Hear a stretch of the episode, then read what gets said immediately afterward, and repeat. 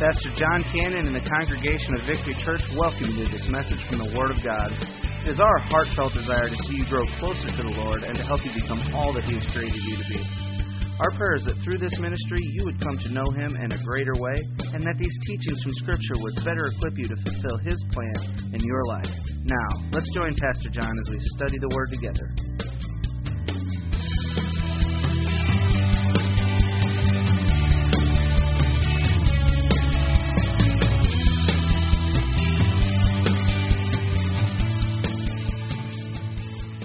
If you have your Bibles, I want you to open them up today, please, to the book of Ecclesiastes. Ecclesiastes chapter 4. We're going to be looking at just about three verses or so, verses 9 through verse number 12. And I want to just talk a little bit on the subject of friends. At the end of the month, the last Sunday this month, which is about 2 weeks away, we're having Friend Day here at Victory Church. And this is a national Friend Day. Churches all across the nation are participating in this. And it's a great opportunity for us just to reach out there and invite someone to church. I think I read a statistic the other day that 70% of unchurched people are just waiting on an invitation, waiting on someone just to ask them to come to church with them on Sunday morning. So that's kind of what we want to be thinking about here and what we want to be doing.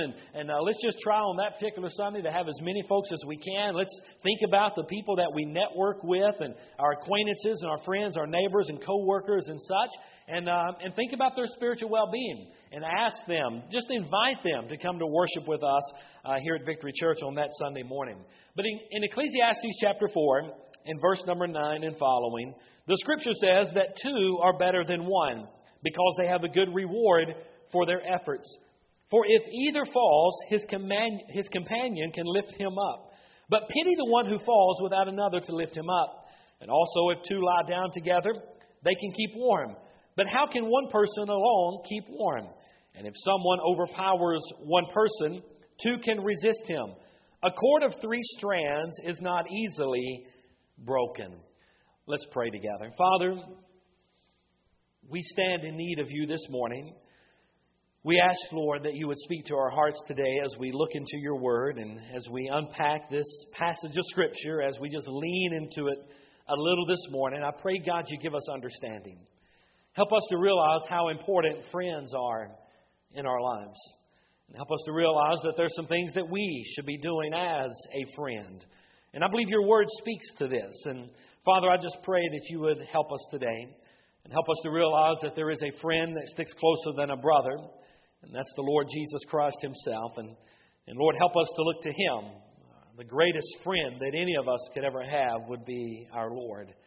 And if there's one here today that doesn't know you as their personal Lord and Savior, as this wonderful friend, I pray that today, that before they leave this auditorium today, that they would turn their hearts toward you. They would enter into that relationship with you. Speak to all of our hearts today. Give us understanding of your word. May the Holy Spirit do his work of illuminating the Scripture and illuminating our hearts and giving us understanding.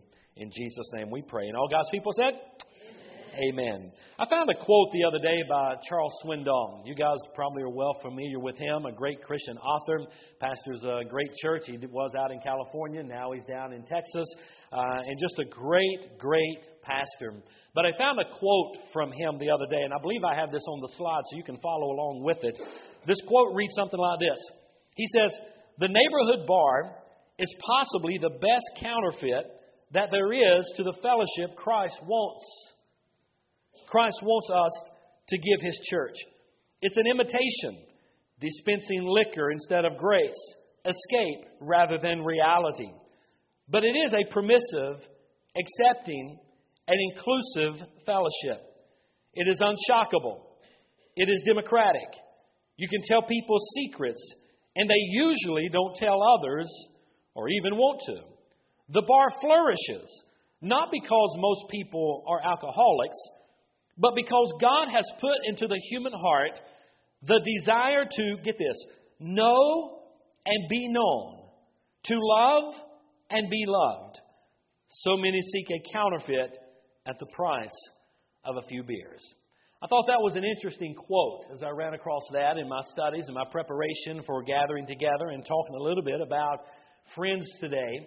There's something instilled in each and every one of us that has this desire and this longing to love and be loved, to know and be known, to go into an environment, to go into a place where we can have that fellowship. Now, in the Scripture, the word for fellowship is the Greek word koinonia. And it's more than just sharing a casserole together. It's having this intimate friendship, one with another, to where you're really sharing life together. I think as I was reading this quote, my mind went back to a sitcom that was on TV years ago. And this may date some of us, and some of the younger generation may not even be aware of this sitcom. But there's a short video I want to show you. There was a sitcom, and the title of the sitcom was named Cheers. And I think we see this come to reality. I want to show that video real quick. It's the intro for that song. But listen to the words of this song. Go ahead, guys. Making your way in the world today takes everything you got. Taking a break from all your worries sure would help a lot. Wouldn't you like to get away? This part. Sometimes you want to go where everybody knows your name. And they're always glad you came.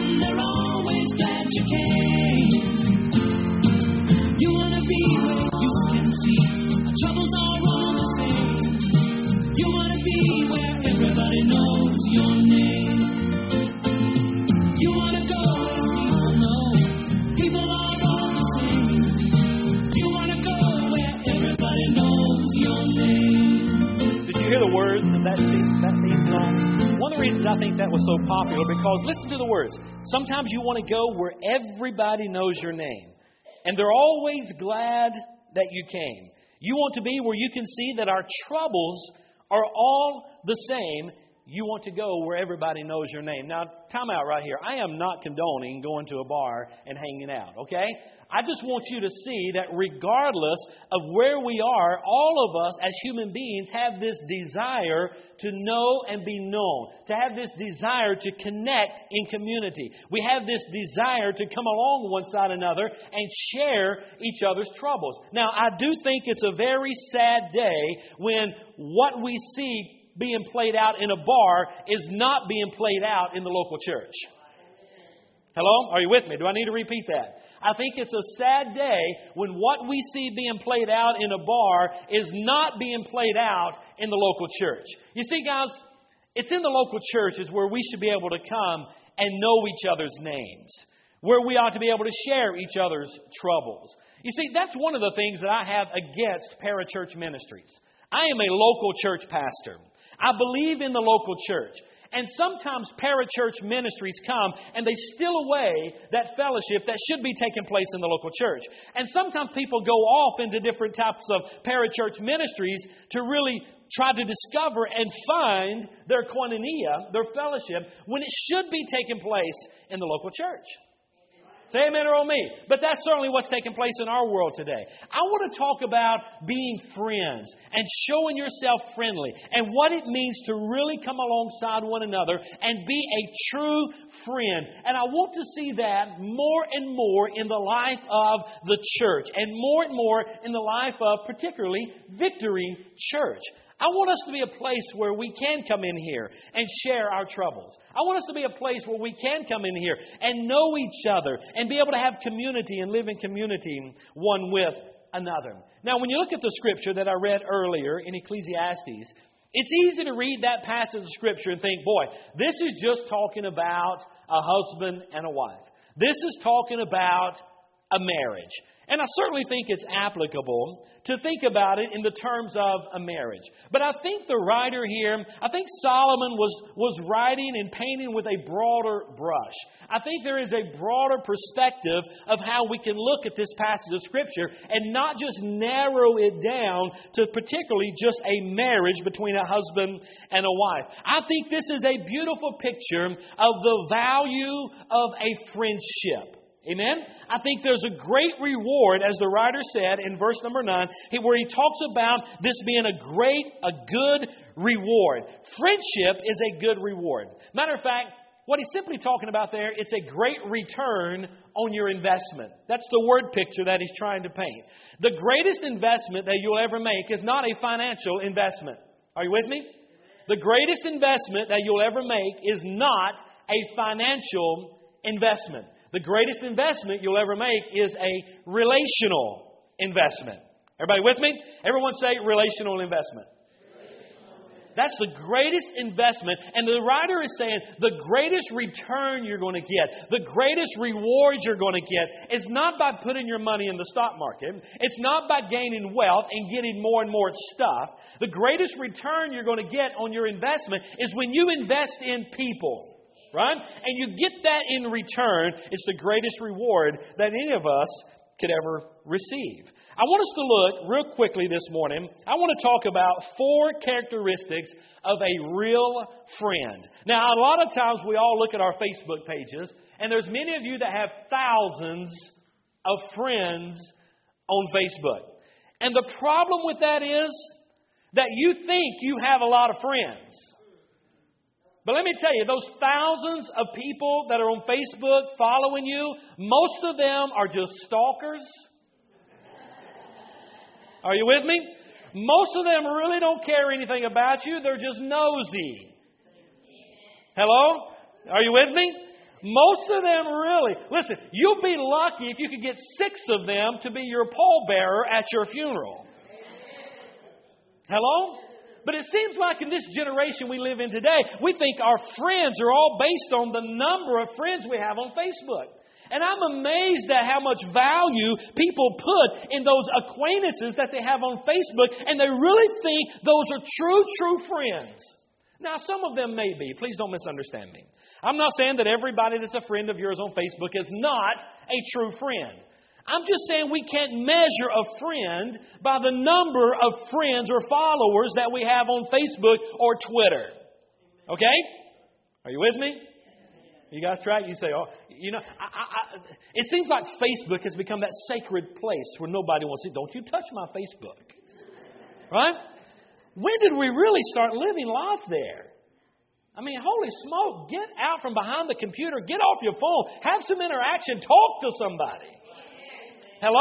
I mean, I'm not against Facebook. Please don't misunderstand me. I throw posts out there all the time, and I try to interact. And I threw something out there today about the praise band was rocking it in preparation for Sunday. But you know, my whole intent was that to try to reach that one that's sitting at home thinking about whether they want to come to church or not. That's all I was trying to do. Get them to church this morning. Let them know we are ready. We are preparing. I'm not saying that. So, you see what I'm saying? I don't know. I don't find my. Hold on with me here. I don't find my value in life based on whether you friend or befriend me or defriend me or whatever you call it on Facebook. If you don't want to follow me, that's fine. Don't follow me. That's okay. If I see you in the parking lot, I'm still going to talk to you. I'm still going to love you. I'm still going to say, hey. But it seems like we have so much of our identity caught up in that. I want you to see what a real friend is. A real friend just simply is not a number that we have. Let me share with you four characteristics of a real friend. I want you to jot these down. Number one, a real friend helps you when you are down. Write this down. A real friend helps you. Everybody say helps. A real friend is there to help you when you're down. I realize it's okay to throw out, I'm praying for you. Bad day, hugs. You know, that's kind of how we do on Facebook, right? Smiley face, hugs, XOXO, God bless. That's weak. Hello? We need more than that, right? We need somebody to be there with us. When our world gets rocked, when we are down, when our foundation is crumbling that we're building life on and we get knocked down, we need somebody there to help us. Look what it says. Ecclesiastes chapter 4 and verse number 10. For if either falls, his companion can lift him up. But pity the one who falls and all they have are Facebook friends. No. Pity the one who falls without another to lift him up. Now, if I'm going to be there to lift you up, I've got to be involved in your life, right? I've got to be there with you. I see that you've been knocked down. And because I am a friend, I am running to you. We live in this very self-serving world today, do we not? We live in this world today of, we have this tremendous sense of entitlement. We live in this world today where we think that really our world is all about me. Some folks, please don't get angry with me. I just want you to grow in your faith and grow up some. But some folks just need to grow up and get out of middle school. You see, when I remember we were raising our kids, and Tyler's worship leaders, my son and my daughter's in the back, and they're 24 soon to be and 21, and so they've kind of come through some stages. But I remember parenting them through these different stages that they went through. Now, when they were in elementary school, life is pretty much all about them. And then in middle school, all the drama kicks in, right? You know, the playground drama of middle school. And then it gets into high school, and it still kind of goes there, but hopefully they're growing out of that a little bit more. But what we all need to grow to is the realization that life really isn't about me, right? It's about me serving someone else. It's about me giving of myself to someone else, right? If the scripture says that if I want to have friends, that I must do what? I have a responsibility. I must show myself friendly, right? So I think a true friend is going to be one that's there to help you when you are down. Not just acquaintances. I'm talking about friends. Well, you may ask the question, how can I tell the difference between an acquaintance and a friend? How can I tell the difference between the two? You may tell you? Real easy. It's real easy. Who's there for you when you're down? Who's there literally holding your hand, giving you a real hug, giving you words of encouragement, that's there to help you when you're knocked down? That's your friend. The rest are acquaintances. Are you with me today? Matter of fact, I think Pastor Paul said it best a few weeks ago when he was preaching. He talked about who are your 2 a.m. friends. That statement has never left me. Who are your 2 o'clock in the morning friends? I mean, who are those people when you get knocked down that you could call them at 2 o'clock in the morning? And guys, that's your friends, right? And that's what we all need to strive to be. We need to have those people in our life, but we also need to be that friend for each other. Whenever we're knocked down, we need to be that 2 a.m. friend. So a friend really helps you when you're down. Second characteristic that I want you to see about a friend. A real friend is someone who provides, get this, emotional and physical warmth in a cold, cruel world. I mean, it's that one that's coming along and providing that emotional and physical warmth. Now look at verse number 11. Ecclesiastes chapter 4 and verse number 11. The Bible says, also, if two lie down together, they can keep warm. But how can one person alone keep warm? Now I believe the writer here is talking about more than just physical. We can see the physical there. And just the literal interpretation of the scripture, we can see the physical warmth that's provided there. And we all know there's some truth to that. But I think the application can spread broader than that. There needs to be that emotional warmth that we bring alongside of each other. In other words, we need to be able to have someone that we're asking the question, how are you doing right now? I don't know about you. But when your world gets rocked and you're looking around, you're thinking, how in the world am I going to get through this? The circumstances and what's going on in life are stacking up. The odds are getting against you, and you're getting rocked from the left and from the right, and you're kind of almost staggering. You're almost being knocked down.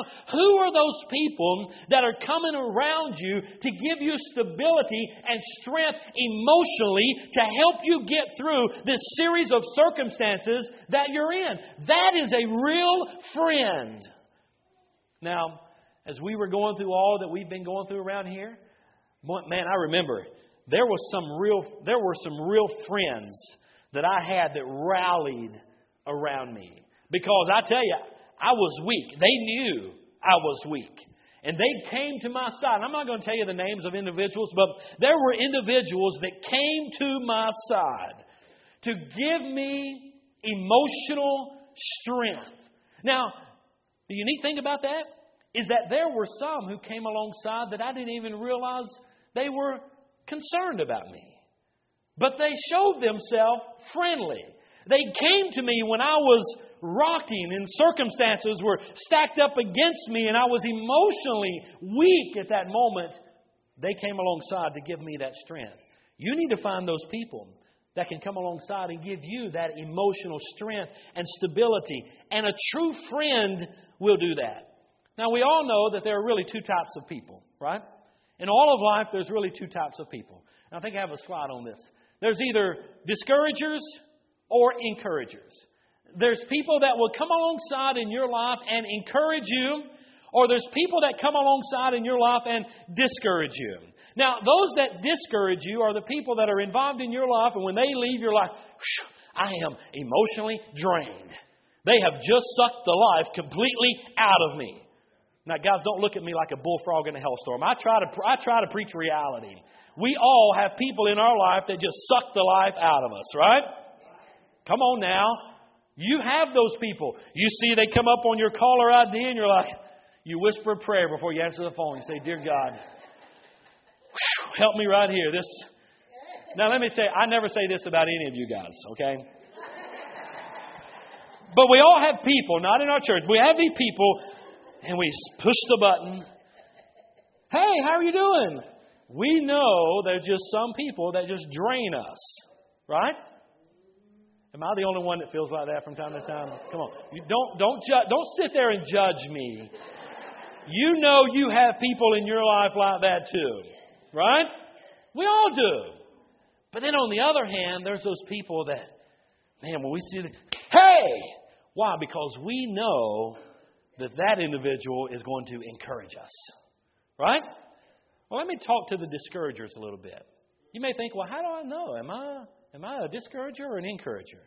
Well, let me ask you a question.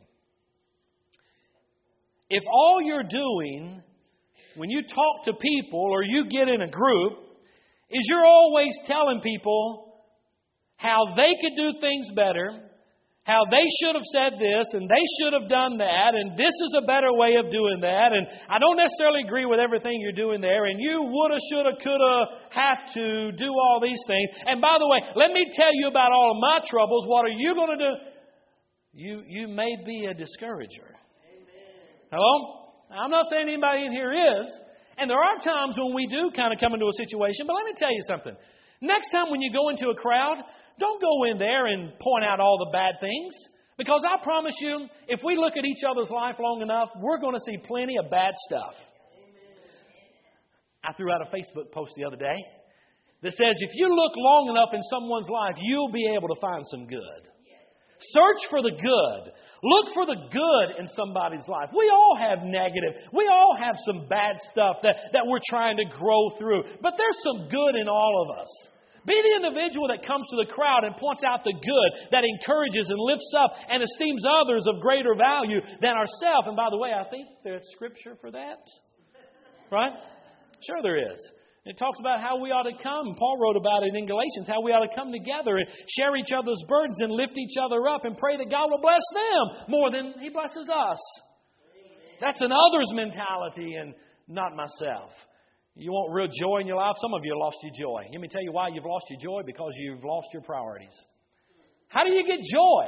Let me tell you what joy is. It's a little acronym. You need to never forget it. When you get them out of order, you're going to lose your joy. But when you keep them in order, you'll have joy.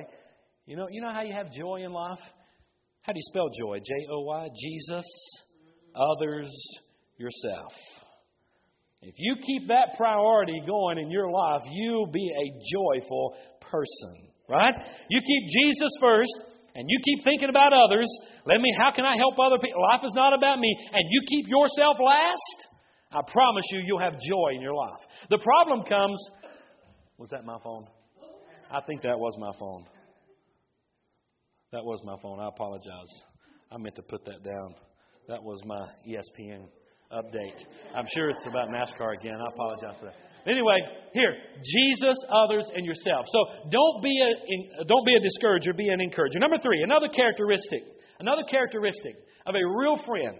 Not only is a real friend there to help you, not only is a real friend there to encourage you and provide emotional and physical warmth for you, but also a real friend is someone who will, get this now, I like this. A real friend is someone who will fight for you. I mean, they will stand with you to protect you and protect your reputation. That is a real friend. Look what the scripture says. Ecclesiastes chapter 4 and verse number 12. And if someone overpowers one person, two can resist him. A cord of three strands is not easily broken. Now, in the day that this was written, in the biblical days, in the days when this was written, this was a military strategy that was in play here. And everyone knew exactly what he was talking about in verse number 12 when he says, if someone overpowers you, one person, two can resist him. When they went to combat back in the biblical days, it was hand-to-hand combat. I mean, it was kind of gory and it was tough. But whenever they would go into combat, they would almost stand similar to, I tried to find a picture of some guys standing back to back. That's how they went into combat. In other words, they knew, I've got your back, you've got my back, we're back to back in battle, and let's just keep our backs together and we'll get through this battle together, right? I mean, there was never, ever an idea that my friend that had my back was going to stab me in the back. Right? He had my back. I could trust him. He's got my back. Let me ask you, do you have some friends that have your back? Are they there? And let me ask you this. Do you have some people's backs? We ought to have everybody's back, especially our church family, if nobody else. We should have each other's back. We ought to be able to come in here and a place where everybody knows our name, a place where we share our troubles together. We realize we're all pretty much the same. We should come in here and know that I'm surrounded by people that are going to help me when I'm down. I'm surrounded by people that are going to encourage me when I'm physically and emotionally drained. And I'm also around people that I know they have my back. Hello? A real friend you don't have to worry about walking out the doors and stabbing you in the back. But I realize we've all been stabbed in the back, haven't we? Every one of us have. You know, it usually comes with a Christian hug and then a... Right? Right? We've all experienced that. But a real friend, that's a true friend, man, we're guarding our friend's reputation. If we're hearing something, no, we're not entertaining that. We're not getting in there and carrying on that gossip. We're not getting in there and attacking them. We're not joining that little party. And by the way, it happens. God help us, but it happens. But a real friend is not going to be involved in that stuff. A real friend, when the gossip starts and about so-and-so and about so-and-so, and whenever it starts, a real friend's going to say, no, you guys have it all wrong. A real friend is going to say, you know what? It sounds like you're really upset with so-and-so. Why don't we carry out the practice that the Bible says in Matthew 18? And I'll go with you. Let's go to that individual and let's talk with them. And let's try to restore this relationship. That's what a real friend does. Right? A real friend doesn't say, you know what? I felt the same thing. I feel the same way. I felt the same. On and on and on it goes. Next thing you know, you're stabbing someone in the back. God help us. That's called sin. Hello? A real friend is going to fight to protect each other and is going to have each other's back. Let me give you the fourth one and I'll be done. Fourthly, a real friend, and I think this one is important. A real friend is going to help us grow spiritually. A real friend is committed to helping us grow spiritually. Now, Proverbs 27:17 will be the verse of Scripture I want to use here. But the Scripture says, as iron sharpens iron, a friend sharpens a friend. As iron sharpens iron, a friend sharpens a friend. Guys, you realize the greatest gift, the greatest thing you could do for any friend is to introduce them to Jesus and be concerned about their spiritual well-being. Thank God someone invested in me many years ago. Thank God I had someone. Thank God I had a friend that was concerned about my spiritual well-being. Because there was a day when I was on the wrong track. I was on the wrong road. I was going the wrong way. And I had a friend who cared enough about me to share the gospel with me. And I had somebody that cared enough about me to help me grow spiritually. You know, all of us as friends, you know what we should be concerned about with our friends? Their spiritual well-being. First and foremost, how are they spiritually? And by the way, you're going to have a hard time sharing the gospel with your friend if you just sat there with them and stabbed a whole lot of people in the back. Hello? Maybe that's why we don't share the gospel. Because we're not living a life that's honorable. We're not living a life that reflects true Christianity. But if you're there and you're defending your friend and you helping your friend when they're down and you're giving them the encouragement that they need when they're financially or emotionally or physically broken, and you're helping them up and you're protecting them and you're fighting for them, I promise you the opportunity will present itself for you to be able to share the gospel with that individual. And they're going to listen to you. Why? Because you've shown yourself to be a true friend in the midst of adversity when they may not have been a true friend to some that they were talking about. And then you'll be able to share the gospel. But a true friend is going to be concerned about that. I wonder, as the band comes today, and I'm pretty much done, I just want to share with you those four characteristics of a friend. Let me ask you, are you being a friend? Are you being a true friend? Well, I hope and pray that you are. I hope we all are. I remember watching Cheers growing up as a boy and watching that little program and all that took place there. And what a great environment. Not necessarily all the alcohol. That's not what I'm talking about. But the fact that they cared about each other. Boy, I hope we can have that environment here in our church. I believe we do. I hope we can continue to build on that. I hope you sense that. I hope you feel that. And I hope we're able to share each other's burdens and understand each other's problems and come alongside and encourage one another. But to have friends, you must show yourself friendly. Are you showing yourself friendly?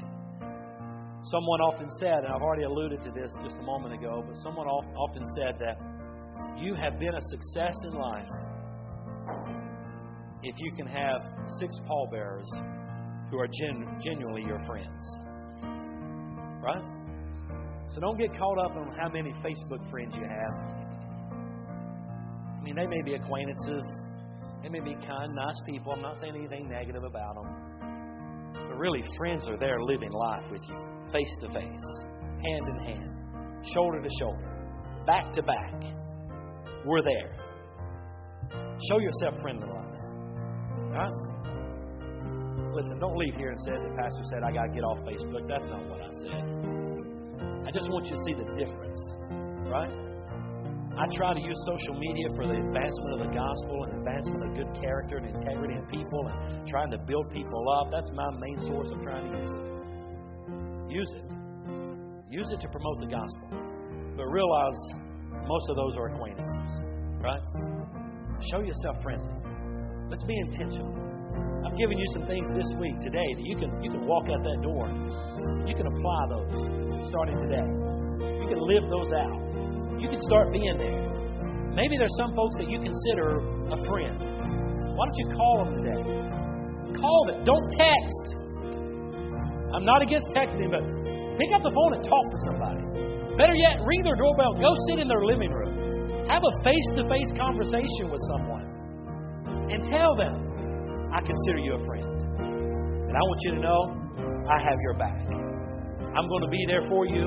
If you need me, I'll be your 2 a.m. friend, Brother Paul. Call me. I'll be there for you. When you're broken and I see you getting weak in the battle, I want you to know, I'm going to be there for you. We need people like that in our life. And to have people like that, you can't just sit at the house and think, well, nobody cares about me. It's not about you. You get out there and start being a friend, I promise you, you will have some friends. Father, today I pray, Lord, you help us in this area. And it all starts first and foremost with having you as our friend. And realizing that we're all born in this world sinful. We're all born with a sin nature. But God, you want to create in us a new person, a new being. The old man can pass away.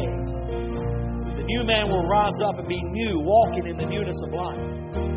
And God, the only way we can do that is when we realize that we are sinners. And we realize, Jesus, that you loved us enough to pay our sin debt on Calvary. There you died for our sins. The sins of the entire world, says in Isaiah 53, that God placed the iniquity of us all on Him, Jesus. The sins of us all were placed on Him. He paid our sin debt there on the cross. He was placed in a tomb and He resurrected again the third day, and He ascended to the right hand of God the Father, and there He is today making intercession for each and every one of us. We call out to you today and just admit that, Father, we've sinned. We plead and beg and ask for your forgiveness. We repent of our sins and turn to you. The Bible says that we can be a new man, a new woman, a new boy, a new girl in Christ Jesus. I pray today that someone will cry out to you even now in this time together and say, God, forgive me. I've sinned. Come into my heart and come into my life and make me a new creation. In Jesus' name I pray. Father, many of us have already done that. I'm thankful for that. And I pray now, God, that you would help us, Lord, to leave here today with a renewed spirit to show ourselves friendly, to be a friend, to walk hand in hand with you, and to be on mission about ministering to others, possibly even sacrificing ourselves in doing so. Help us to realize that to have joy, it's got to be Jesus and others and then ourselves. Bless each one that's here today. In Jesus' name.